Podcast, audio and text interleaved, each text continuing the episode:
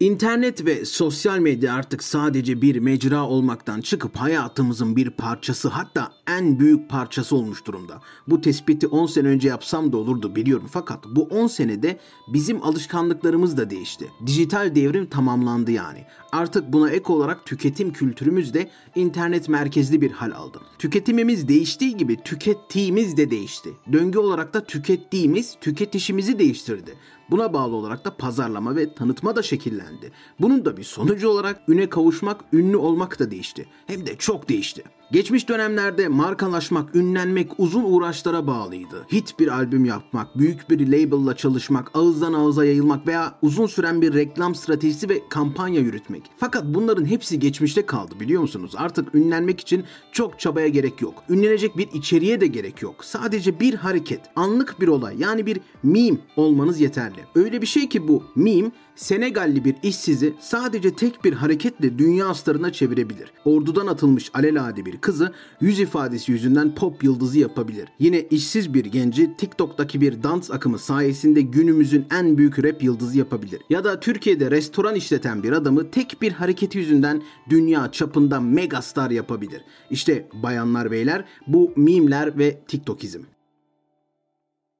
Konumuza dalmadan evvel nedir bu mimler? Mim dediğimiz şey en basit haliyle aslında internet geyiği. İnci sözcük yüzünden uzun süre bizde caps olarak da biliniyordu. Bu her şey olabilir. Canlı yayında bir gaf, sosyal medyada bir video, her şey. Orijinal mimler genelde resimlerle yayılan bir şeydi. Yayılma sebebi de anonim kullanıcıların buna güldükleri için bunu yaymaları, paylaşmaları, arkadaşlarına atmaları, beğenmeleri, değiştirip yeniden yüklemeleri. Organik bir pazarlama ağı eğer iş adamı gözüyle bakarsanız. O dönemlerde henüz tabii internetin gücü bilinmediği için böyle bir girişim de yoktu. Amaç eğlenmek, dalga geçmek, gülmek, iyi vakit geçirmek. Bu basit formülün büyümesi de kaçınılmaz oldu. 2012'den beri sosyal medya kullanıcı sayısı her sene %12 artış gösterdi. Bugün tüm dünyada toplam 4.7 milyar insan internet kullanıyor. Dünya nüfusunun %75'i sosyal medyada. Artık mimler herkese ulaşabiliyor. İşte tam da burada başka bir formül devreye giriyor. Global global mimler yani tüm dünya tarafından bilinen ve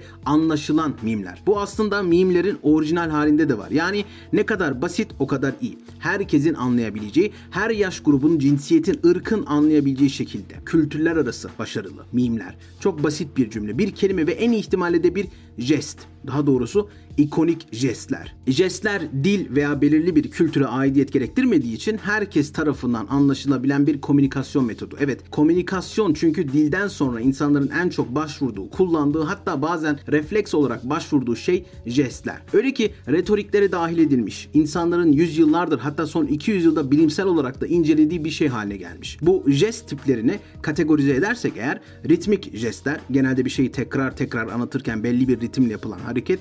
Deixist jestler var. Bir şeyi işaret ettiğimiz, gösterdiğimiz jest türü veya en çok bilinen leksikalize edilmiş jestler. Yani sanki birebir sözelden jeste tercüme edilmiş gibi olan hareketler var ya. Efe Aydal'ın meşhur şak hareketi veya Caner'in bir siktir git dercesine elini kaldırması gibi ki o söyleme de söylüyordu o ayrı konu. Ve tabii ki de konumuz olan ikonik jestler. İkon burada çok önemli bir kelime biliyor musunuz? Şimdi bu mevzuyu en derin felsefi tartışmaya, semiotik üçgene, Schopenhauer'a, Kant'a, Platon'a taşıyabiliriz. Sembolizmin önemini anlatabiliriz.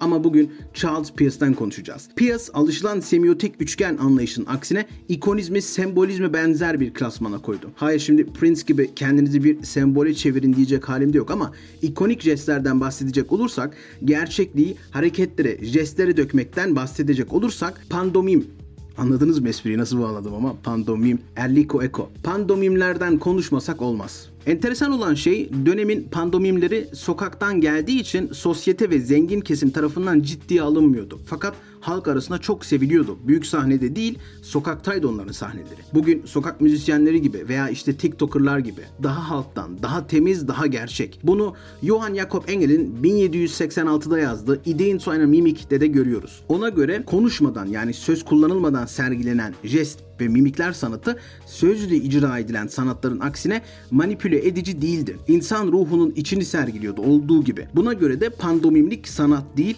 doğal gerçeklikti. Yani sanat olarak icra edilemez, doğal olarak çıkardı sanatçının içinden. İşte modern mimlerimizin böyle ikonik jestler olması bir tesadüf değil basit, anlaşılabilir ve her şeyden evvel taklit edilebilir yani mimlenebilir. Bu kültürler arası başarı da kendini gösteriyor. Sinemada Charlie Chaplin'in bu kadar başarılı olması hatta sonradan Rowan Atkinson'ın bunu Mr. Bean'le tekrarlaması veya Michael Jackson'ın dans figürlerinin ya da o meşhur Smooth Criminal klibindeki öne eğilme hareketinin bu kadar başarılı, bu kadar ikonik olmasının arkasında yatan şey bu aslında. Basit ve anlaşılabilir. Ne kadar basit o kadar iyi. Ne kadar basit o kadar iyi demişken şimdi branding ya da markalaşma işinde olan arkadaşlar veya grafik tasarımcıların kulakları böyle kabarmıştır. Çünkü bu kural aslında ticari olarak da geçerli. Gelelim mimler ve ticarete. Aslında mimlerin ve genel olarak sosyal medyanın ticari amaçla kullanılmaya başlanması tabii ki de bu ikonik jest dediğimiz şeyler yüzünden olmadı. Sosyal medyanın kullanıcı sayısı çoktu. E haliyle şirketlerin ve markaların da hızla ilgisini çekiyordu. Asıl birleşme noktası ama bunların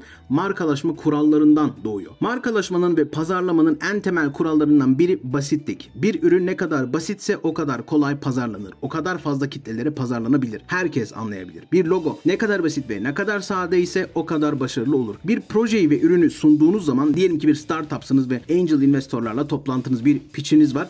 O zaman sizden beklenen genelde başta ürünü ve çözümü bir cümlede özetlemek. Bu kadar basit. Bir fikir ne kadar basit ve kolaysa o kadar güçlü pazarlanabilir. İşte burada ikonik jestlerle buluşuyoruz. Bana göre bu durumun en net böyle en güzel örneklerinden biri Steve Jobs'ın 2007'deki iPhone sunumu. Dünya ilk defa iPhone'la tanışacaktı. Bir devrim. Sunum esnasında Jobs devrimsel teknolojiden ve imkanlardan bahsediyordu. Detay detay anlatıyor ve gösteriyordu hatta fakat salonun delirmesine sebep olan şey basit, çok basit bir yana kaydırmaydı. Alrighty. Now, I've got some special, special iPhones up here. They've got a little special board in them, and a, so I can get some digital video out. And I got a little cord here which goes up to these projectors, and uh, so I got some great images, and you get to see what it really looks like. So let me, I've got a camera here so you can see what I'm doing with my finger for a few seconds. And uh, let me go ahead and get that picture within picture up. I'm going to go ahead and just push the sleep wake button. There we go, right there.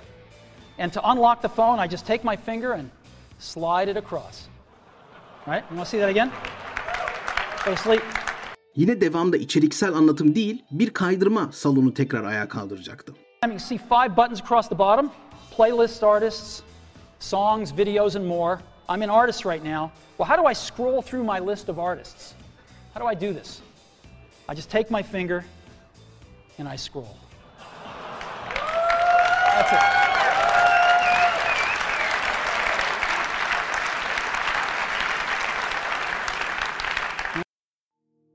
Şüphesiz iPhone'un o dönem ana pazarlama stratejisi bu ikonik jest yani parmak hareketiydi. Çokça taklit edildi yani mimlendi. Ne yapıyorsun? Bak Bahattin dayımı büyütüyorum. Bak büyüt. Öyle abi sende olması lazım. Şimdi yanında arkadaşım bununla oynarken böyle böyle böyle böyle yaparken sen böyle tuşlu kalınca yetim gibi oluyorsun. O ne güzel. Bu ne amına koyayım?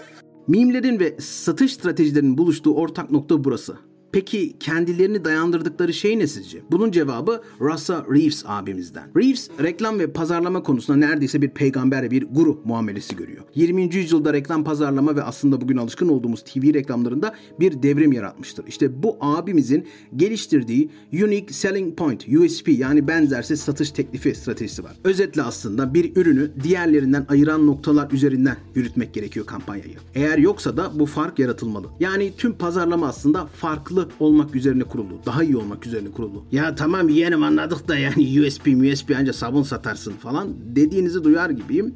Başka ne yarayacak dediğinizi duyar gibiyim ama yanılıyorsunuz. Çünkü bu abimiz ABD başkanını başkan yapan adam ve reklamcı. Hikayede kısaca şöyle. 1952'de Cumhuriyetçiler bir başkan adayı arıyorlardır. Ellerinde de Dwight D. Eisenhower var. Fakat Eisenhower ben siyasetçi değilim, askerim asker diyor. Sonunda ama bir şekilde ikna ediliyor adayla. Ama nasıl bu adamı bir başkan yapacaksın? Adam konuşma konuşamıyor, kitlelere hitap edemiyor. Pazarlamak gerekiyor. İşte bu noktada Cumhuriyetçiler Reeves abimize giderler. Reeves 1940'larda USP metodunu ve teorisini zaten geliştirmiştir. Bilinen bir reklamcıdır. Reeves de bu işi alır almaz Eisenhower'ın konuşmalarını bir dinler. Dinledikten sonra bir konuşmasında 27 ayrı noktayı konuştuğunu tespit eder. Ardından konuşmayı dinleyen insanlara akıllarınızda ne kaldı? Hani bu adamı dinlediniz de aklınızda bu konuşmada ne kaldı diye sorar. Tahmin edeceğiniz gibi insanların akıllarında hiçbir şey kalmamıştır konuşmayı dinleyenlerin. İşte Reeves'e göre de basit bir nokta belirlenmeli ve bu nokta üzerinden yürümeliydi pazarlama. Üç ayrı nokta tespit eder. Yolsuzlukla mücadele eden Eisenhower, general ama yine de barış adamı Eisenhower ve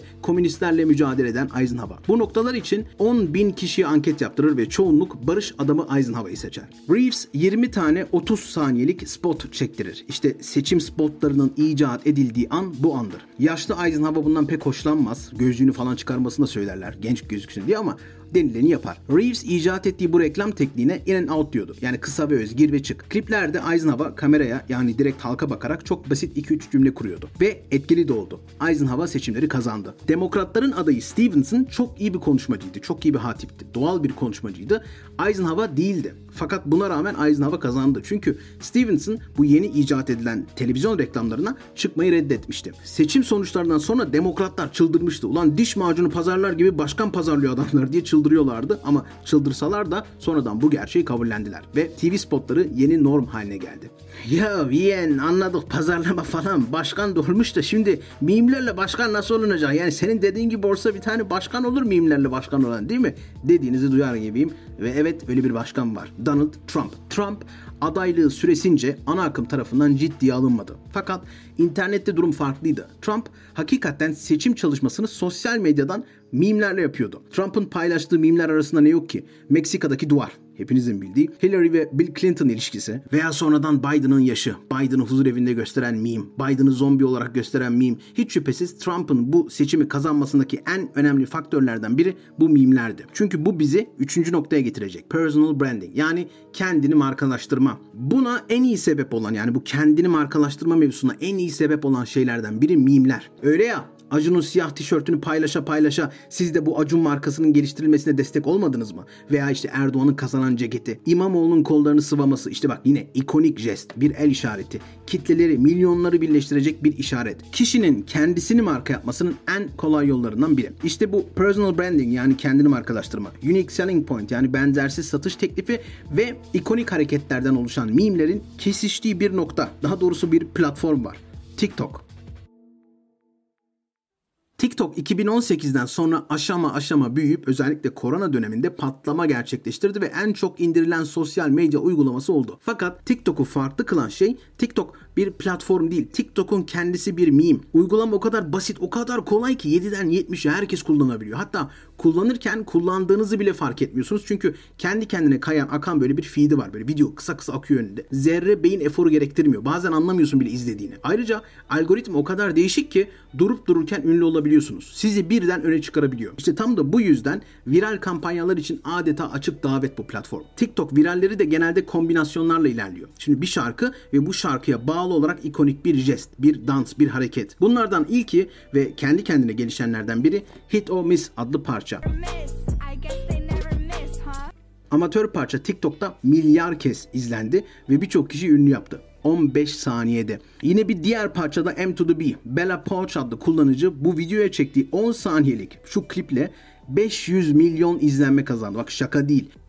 Şu anda kendisi milyoner ve bir popstar, şarkıcı. Niçin? Şu surat ifadesini yaptığı için. İkonik bir jest, bir meme. Veya en, iyi örneklerinden biri Lil Nas X. Old Town Road şarkısı dünya çapında bir hit oldu ve kendisini de bir megastar yaptı. Hatta Grammy kazandı. Peki neden? TikTok'ta, bak sıkı durun, TikTok'ta insanlar bu şarkıya bir cowboy dansı akımı yaptıkları için. Artık durum öyle bir hal aldı ki müzik endüstrisi şarkılarını, şemalarını buna göre oluşturmaya başladı. Kısa ve böyle mimlik partlarla. Müzikten çıkarsak da başka bir örneği mesela Kaby Lame aslında zerre komik olmayan bazen de bilerek yapılan life hacklerle dalga geçen içeriklerle ama her şeyden evvel de şu hareketle milyoner olan sinema filmlerinin galasına davet edilen ünlülerle takılan İbrahimovic gibi starlarla takılan bir hayata. Ne iş yaparsın sen? Şunu Eminim küçük yaşta bir çocuğunuz varsa evinizde o bile tanır bu kişiyi. Sırf bu hareketten dolayı. Ya da bizim ülkemizin son dönemde dünyaya saldığı ben onları şey diyorum. Gastronomi teröristleri. Nusret'in tek bir tuzlama hareketiyle dünya devi olmasını sağlayan o ikonik hareketten bahsediyorum. Veya Cezene Burak'ı İstanbul'dan dünyaya taşıyan sırıtması. Hepsi ama hepsi mimler ve TikTok sayesinde. Bu gelişme elbette böyle kalmayacak. Bunu keşfeden birçok kişi de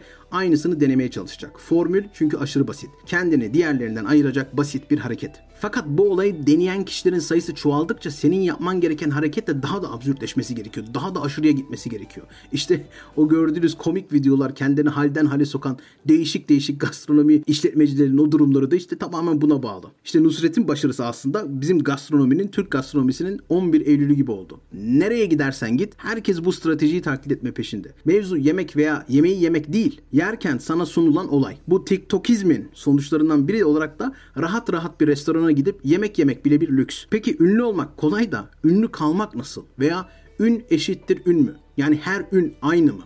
Yoksa ünlüleri de artık kategorize etme vakti gelmiş midir? Yani bir ünlülük enflasyonu oluşturmak mantıklı mı? A sınıfı ünlü ve B sınıf ünlü gibi. Herkesin hasbel kader 15 saniyede dünya starı olabileceği şu günlerde ünlü olmanın genel olarak gerçekten bir önemi kaldı mı?